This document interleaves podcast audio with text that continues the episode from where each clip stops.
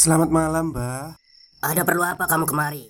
Eh, saya pengen punya podcast, Mbak. Biar pacar saya makin cinta sama saya. Loh, loh, loh. Mau bikin podcast kok tanya dukun? Sekarang kamu download aplikasi Anchor.fm. Di situ kamu bisa buat podcast gratis dan podcast kamu bisa didistribusikan ke platform mana pun. Dan di aplikasi atau website Anchor.fm juga terdapat fitur-fitur yang memudahkan kamu untuk membuat podcast. Oh, gitu ya, Mbak. Kalau gitu, saya boleh minta password wifi-nya, Mbak. Buat apa? Buat download Anchor.fm, Mbak.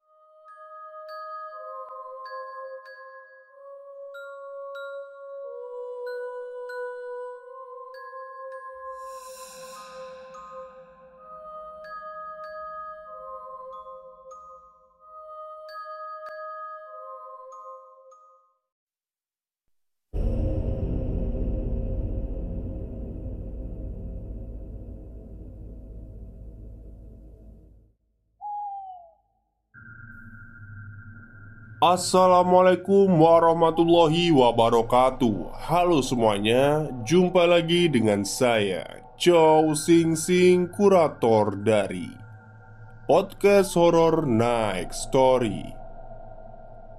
Halo, apa kabar semuanya? Semoga kalian semua baik-baik saja ya. Dan seperti biasanya pada malam hari ini saya kembali dan akan membawakan sebuah kisah mistis untuk kalian semua.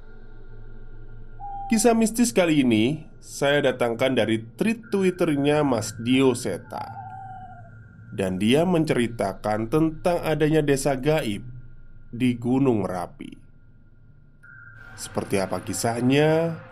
Mari kita simak Di cerita ini, saya mencoba mengangkat mitos desa gaib di Gunung Merapi yang sering menjadi perbincangan para pendaki. Gunung Merapi, sebuah mahakarya dari Sang Maha Pencipta yang berdiri kokoh dengan keangkuhannya. Ini kedua kalinya aku mencoba menaklukkan gunung ini setelah sebelumnya aku gagal karena sebuah gangguan yang membuatku tersesat ke sebuah desa. Ketika mendengar rencanaku untuk mendaki Gunung Merapi sekali lagi, Rama dan Yanto memaksa untuk ikut menemaniku. Mereka merasa bertanggung jawab membawaku ke puncak gunung ini. Danan, nih pegang sebuah HP dan handphone satelit diserahkan oleh Rama padaku. Opo to iki? Niat banget kalian? Tanyaku yang sedikit heran. Wis, pegang wae. Kamu kan sensitif. Jadi kalau amit-amit terjadi apa-apa, kita nggak akan kehilangan kamu lagi. Lihat nih, aku sama Rama juga pegang Ucap Rama meyakinkanku. Wah, perhatian banget kalian. Tenang aja Aku udah semakin memperdalam ilmu batin. Harusnya Kali ini nggak ada halangan yang berarti Balasku mencoba menenangkan mereka berdua. Iyo, kita percaya kok tapi dari kejadian dulu kami belajar Tidak satu pun gunung yang bisa diremehkan. Semua apa pun itu pendakiannya Kita harus bersiap sesuai prosedur. Jelas Yanto. Kami tidak memperpanjang perbincangan kami Dan segera melakukan registrasi di pos Dan mulai memasuki jalur pendakian. Terlihat juga beberapa pendaki sudah memulai pendakian mendahului kami. Sepanjang awal pendakian, kami membicarakan tentang masa lalu semasa kuliah. Ternyata, walaupun sudah berpisah, mereka sering janjian untuk melakukan pendakian, namun sudah tidak se ekstrim dulu. Selangkah demi selangkah kami lalui. Kondisi jalur pendakian Gunung Merapi memang didominasi dengan jalan menanjak dan bebatuan. Kami sampai di shelter pertama saat maghrib. Walaupun belum terlalu lelah Kami tetap berhenti Untuk beristirahat dan menunaikan kewajiban kami kepada Sang Pencipta. Matahari mulai terbenam Langit pun mulai terlihat gelap.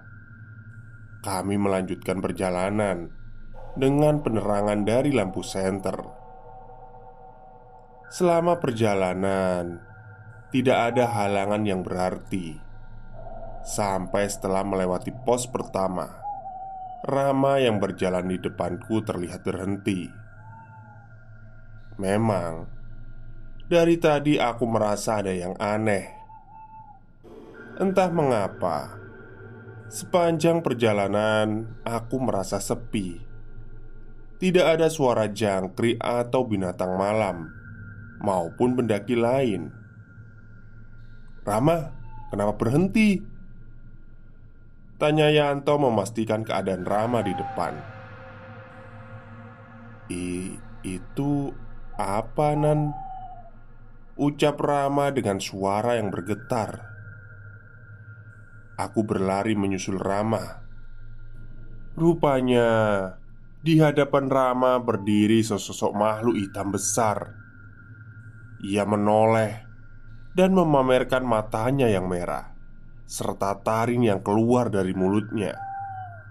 Segera aku mengambil posisi terdepan dan mendahului Rama serta mendekat ke arah makhluk itu. Namun, makhluk itu menghilang tanpa jejak seperti asap. "Danan, gimana?" Rama menanyakan kondisi di depan padaku. "Enggak, enggak apa-apa.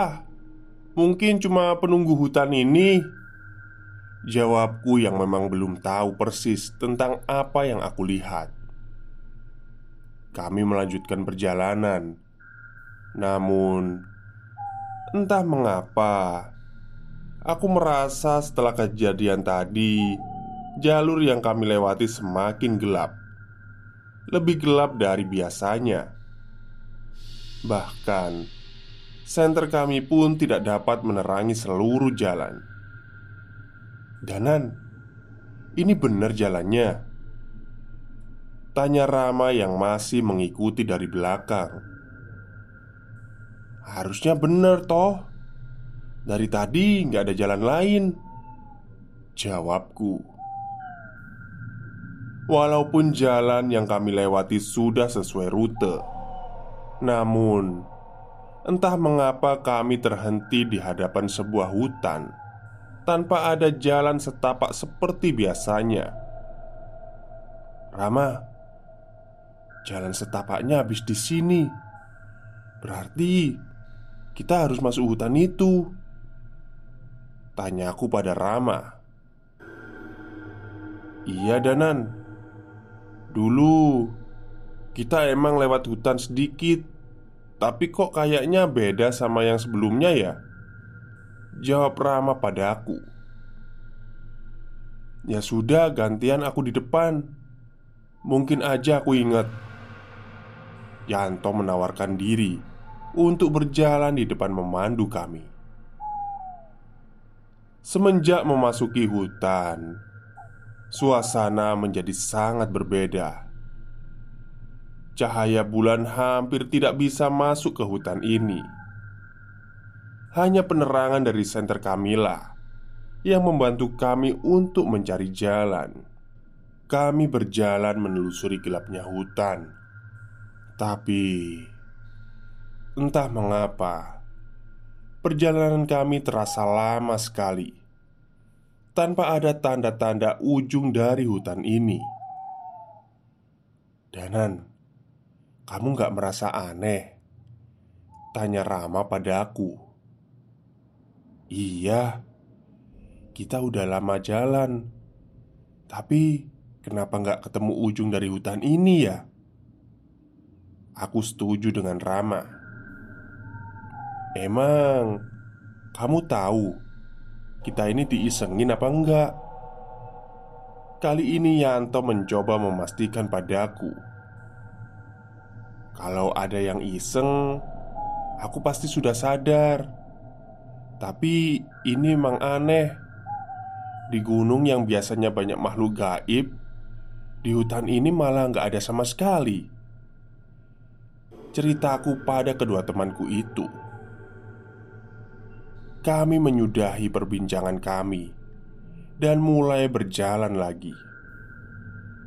Entah berapa jam perjalanan hingga lampu senter kami mulai meredup. Saat diselimuti rasa lelah, kami mulai merasa gelisah. Angin dingin yang berhembus berubah.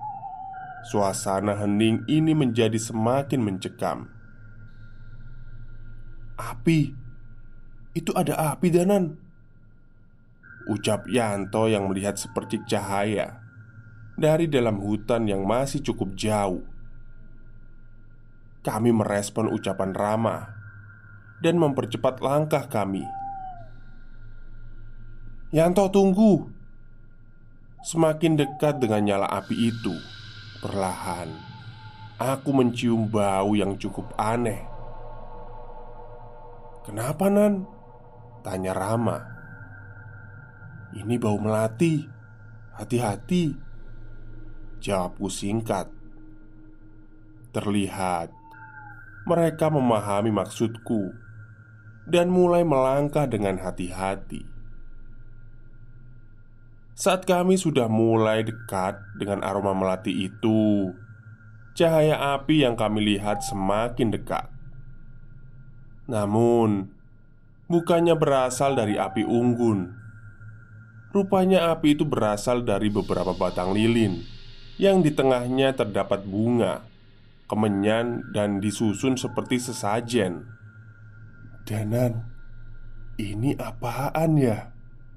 Kata Yanto merasa sedikit takut.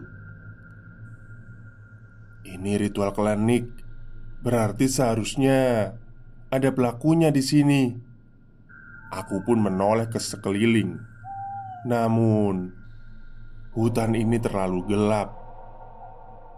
Sebelum sempat menemukan sesuatu, terdengar langkah kaki mendekat dari balik cahaya lilin itu. Dari dalam kegelapan, terlihat sesosok makhluk kurus berambut panjang merayap menjilati bunga-bunga yang disajikan di sana.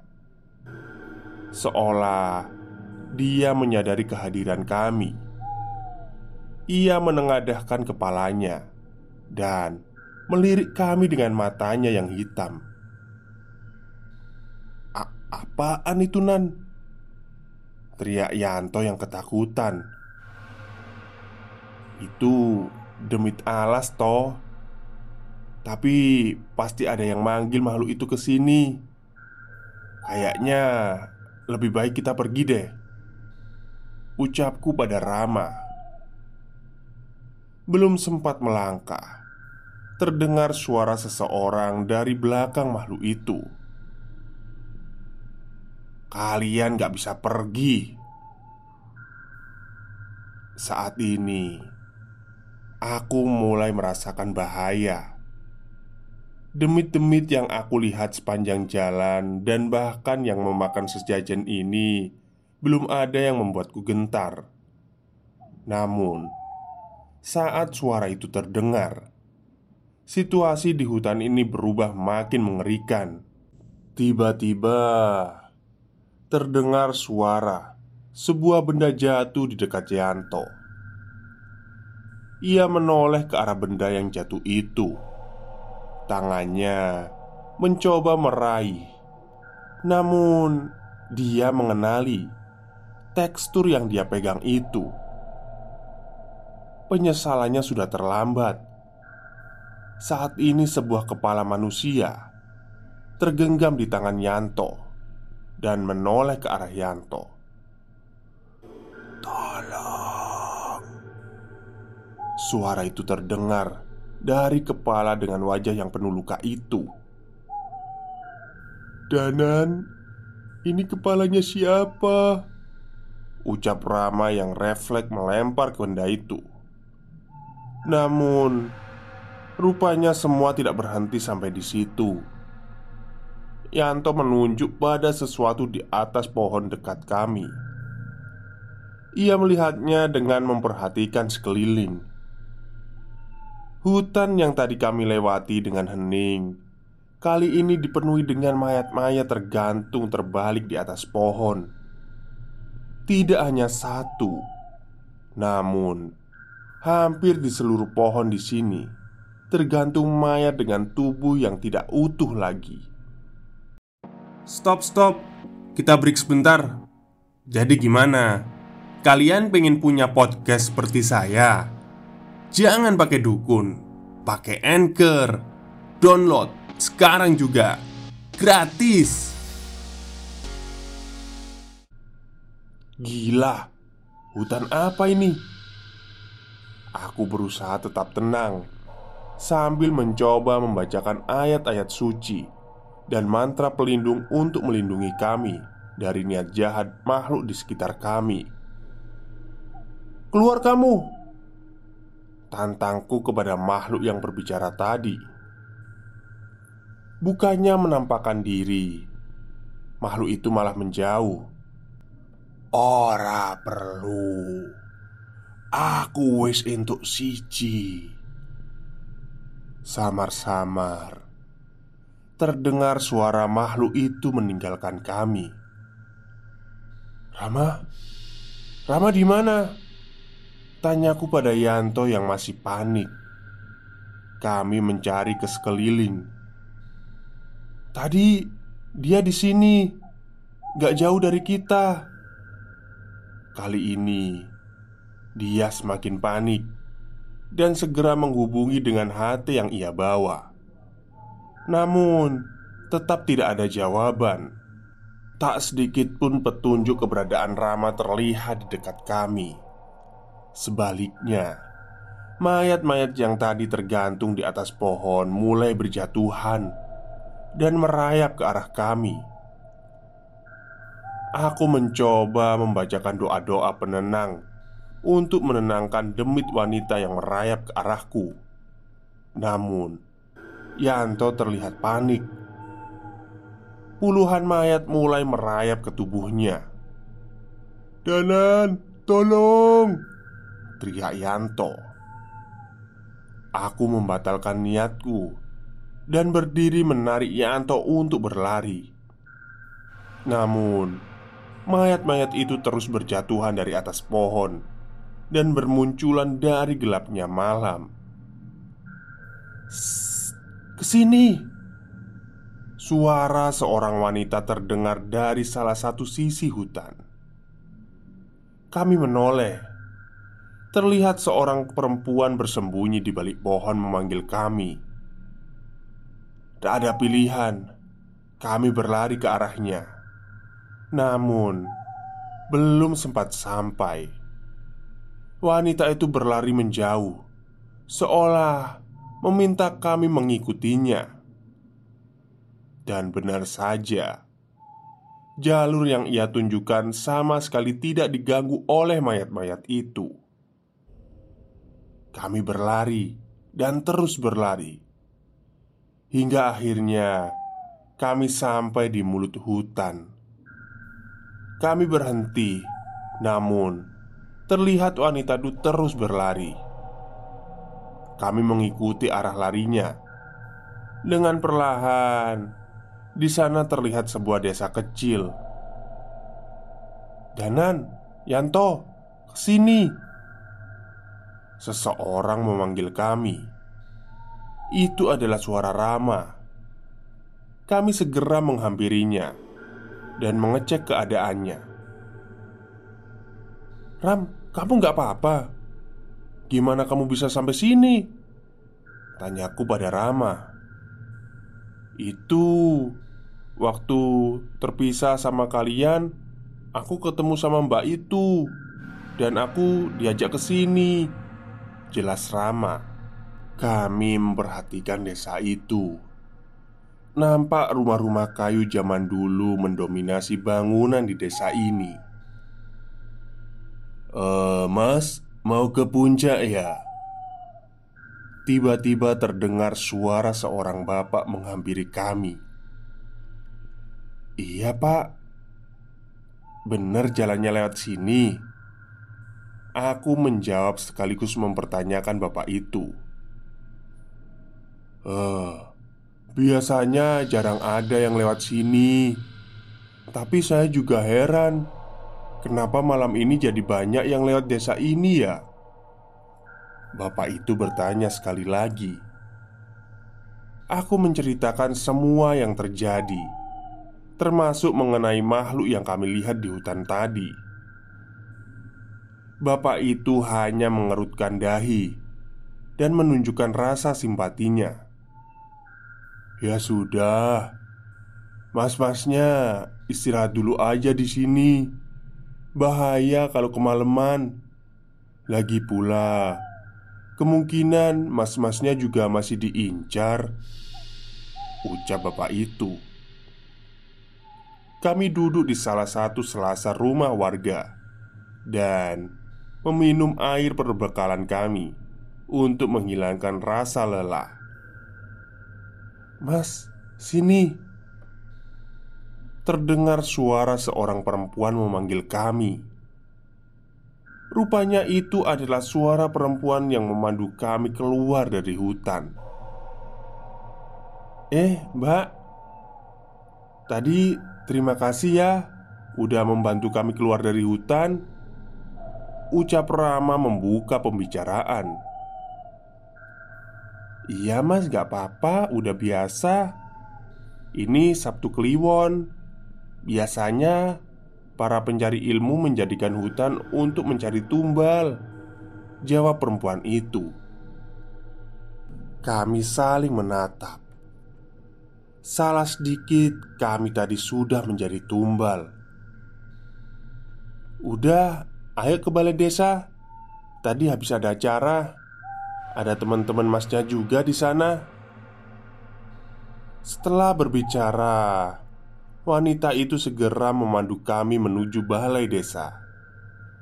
Dan benar, di sana terlihat para pendaki yang tadi sudah berjalan mendahului kami.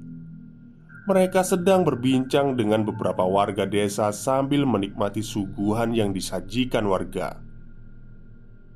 "Monggo, Mas. Istirahat dulu di sini." Ucap salah seorang warga desa menyambut kami. "Enje, Pak, matur nuwun." Kami pun segera mengambil posisi duduk seadanya di sekitar warga itu. "Bu, ini ada tamu. Mbok yo disuguhi." Perintah orang itu kepada istrinya. "Sudah, Pak. Nggak usah repot-repot. Kita udah bawa perbekalan kok." Ucapku kepada bapak itu. "Halah, gak repot kok. Tadi juga habis ada acara, banyak makanan yang sisa." Ucapnya. Kami melihat sekitar. Memang terlihat ada panggung dan alat musik tradisional di sana. Seolah selesai adakan acara. Mataku berpandangan kepada pendaki yang sudah datang duluan dan mengangguk sekedar membeli salam. Habis ada acara apa toh pak? Tanyaku penasaran Biasa Pementasan tari Hampir setahun Dua kali kami mengadakan pementasan ini Jelas bapak itu Tidak ada sound system. Hanya alat musik tradisional yang usang Yang terlihat di sekitar panggung. Aku berjalan-jalan Dan memperhatikan panggung Serta orang-orang yang ada di sekitar balai desa. Monggo dicicipi seadanya. Tiba-tiba istri dari warga desa yang menyambut kami datang tadi Membawa sebuah nampan berisi makanan dan teh hangat. Ya sudah Dinikmatin dulu ya. Saya tinggal dulu Ucap warga desa itu. Enje, terima kasih banyak Jawabku. Aku menghampiri Rama Untuk segera duduk dan memikirkan mengenai kejadian di hutan tadi Rama dan Yanto masih sibuk membicarakan hal yang tidak penting. Sambil melihat kekonyolan mereka Aku bermaksud memakan suguhan yang disajikan warga tadi. Namun Semua itu terhenti ketika Seorang wanita Muncul menghampiri kami. Jangan dimakan Ucap wanita itu dengan menatapku Dan segera pergi meninggalkan kami. Samar-samar Aku mengingat wajah wanita itu. Tidak pasti Tapi aku merasa pernah melihatnya. Wajah wanita itu sama persis dengan wajah mayat wanita di hutan tadi Yang sempat kudoakan. Rama, Yanto Ayo kita pergi dari sini Kali ini aku yakin Ada yang tidak beres juga di sini. Kenapa emang Nan? Kita istirahat dulu lah Ngemil dulu sedikit. Ucap Rama sambil mencoba mengambil kue yang disuguhkan. Aku segera menepuk tangannya Hingga kue itu terjatuh dari tangannya.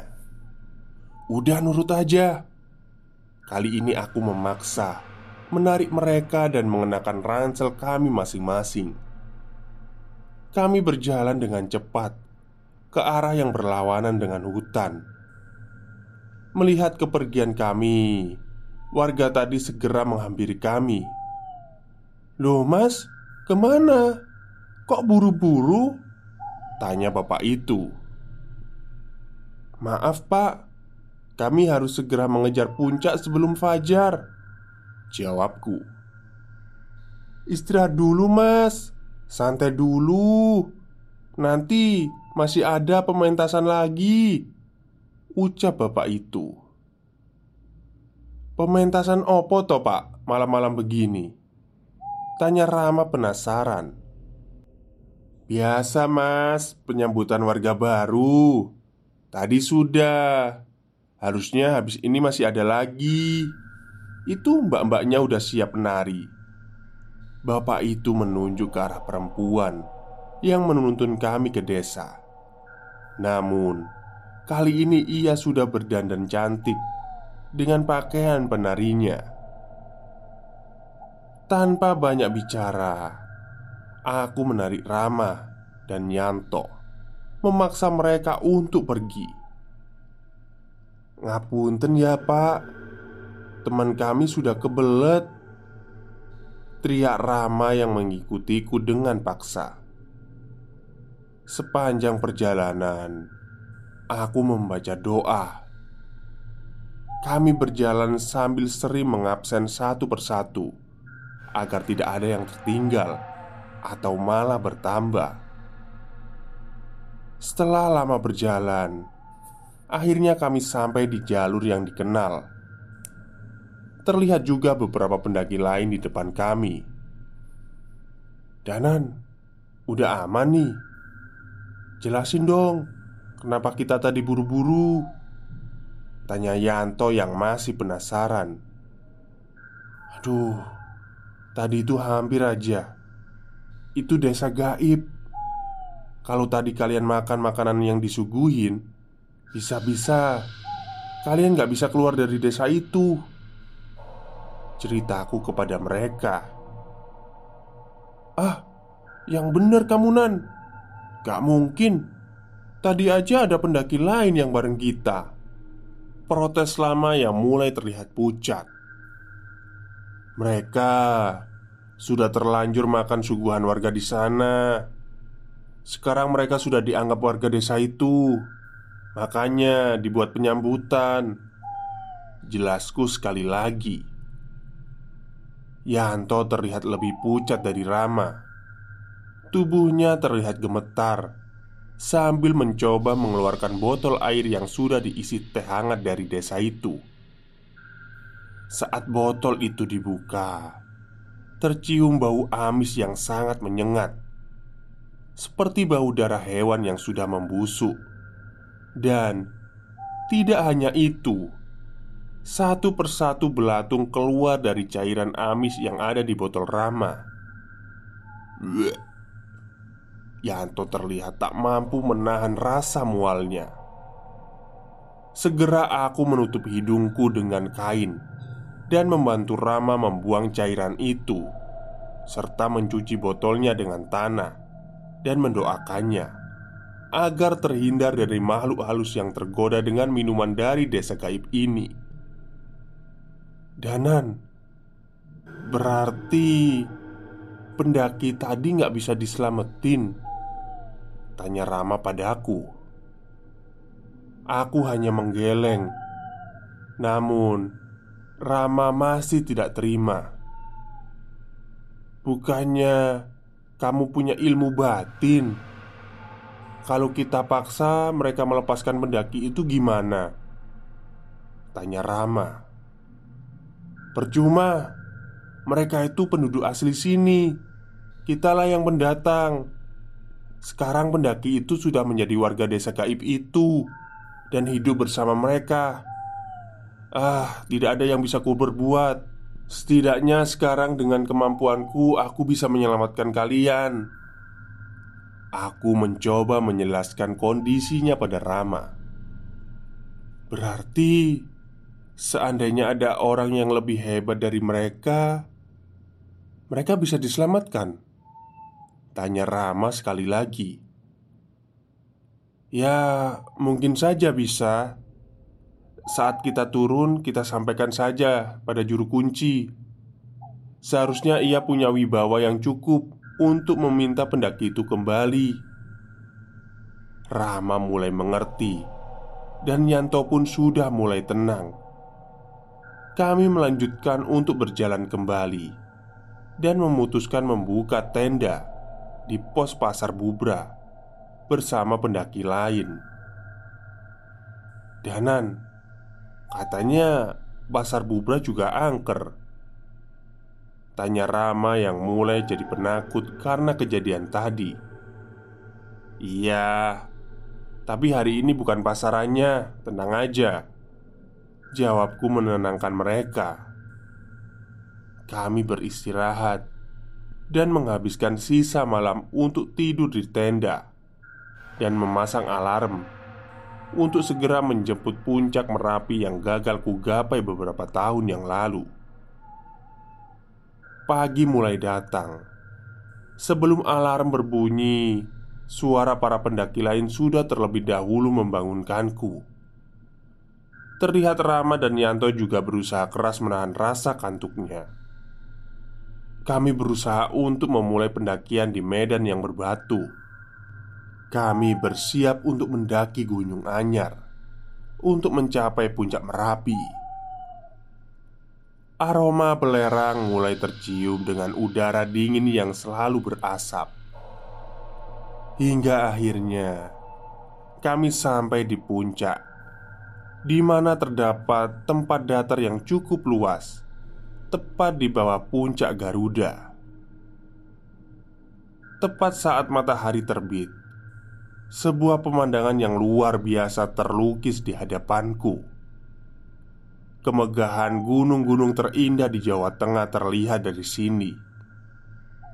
Indahnya Gunung Sindoro, Sumbing, Pegunungan Dieng, dan Gunung Slamet terlihat di horizon barat megahnya Gunung Merbabu yang dapat dilihat di sebelah utara, dan Gunung Lawu di sebelah timur yang terlihat berdiri kokoh. Sungguh, sebuah keagungan ciptaan yang maha kuasa yang tak henti-hentinya kukagumi. Seolah seluruh medan berat dan perjalanan yang mencekam tidak lagi berarti setelah melihat semua ini. Danan, Danan, sini aku fotoin Teriak Rama padaku Aku menghampiri mereka dan berpose tepat di bawah puncak Garuda, sebuah batu yang dulunya berbentuk seperti burung Garuda yang hancur pasca erupsi tahun 2010 yang lalu. Kami beberapa kali berfoto sambil mengibarkan bendera merah putih. Sebuah kebanggaan atas keindahan alam yang dimiliki oleh bumi pertiwi ini. Ram, nanti fotonya cetakin yang banyak ya. Pintaku pada Rama. Buat apaan? Sejak kapan kamu narsis gitu?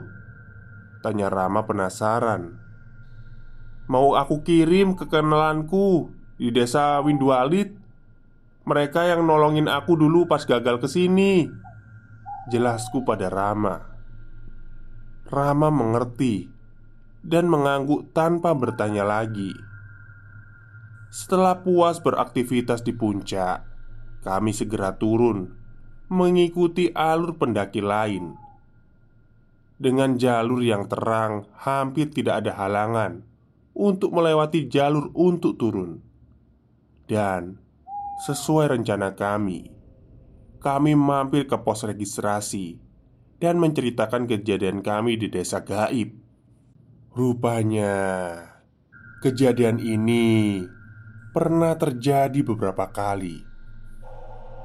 Beberapa foto KTP ditunjukkan kepada kami untuk mengidentifikasi pendaki yang kami ceritakan. Kami menunjukkan yang kami ingat. Dan apabila satu kali 24 jam Pendaki itu tidak kembali Mereka akan meminta tolong kepada juru kunci untuk mencarinya Baru saja mendapat sinyal. Suara handphoneku berbunyi.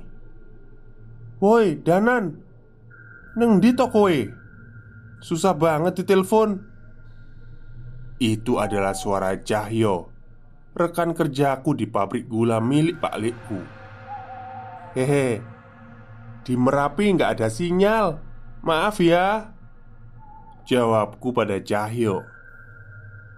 Merapi Cari ilmu apa lagi kamu?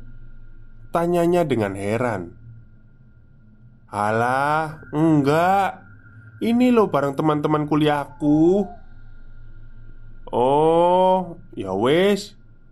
Nek sudah beres, ndang balik. Ini pabrik gula ada masalah lagi. Aku sama Pak Lek butuh bantuan. Jelas Cahyo. Aku mengiyakan perkataan Cahyo. Jika Cahyo sudah meminta tolong, berarti dia benar-benar kesulitan. Rama dan Yanto terlihat berkeliling mencari sarapan. Setelah kami berpisah dan kembali ke aktivitas kami masing-masing, aku cukup senang. Setidaknya, walaupun cukup sibuk, mereka rela menyempatkan waktu untuk memanduku ke indahnya puncak Gunung Merapi yang tidak pernah aku lupakan. Selesai. Oke, itulah akhir dari treatnya Mas Dioseta yang menceritakan tentang desa gaib yang ada di Gunung Merapi. Jadi, hampir semua gunung itu pasti punya kayak desa gaib sepertinya ya. Seperti di tempat saya, di daerah saya itu ada Gunung Arjuno. Itu punya pasar setan, terus ada desa gaib di sana. Tapi kalau kita sopan di gunung ya nggak nggak masalah lah nggak akan terjadi masalah. Tapi kadang itu gimana ya? Kita nggak berbuat apa-apa Itu tetap ada aja gangguan. Tapi itu ya sudah biasa lah Mendaki gunung ya seperti itu. Meskipun saya belum pernah Baik, mungkin itu saja yang bisa saya sampaikan pada malam hari ini. Kurang lebihnya saya mohon maaf. Wassalamualaikum warahmatullahi wabarakatuh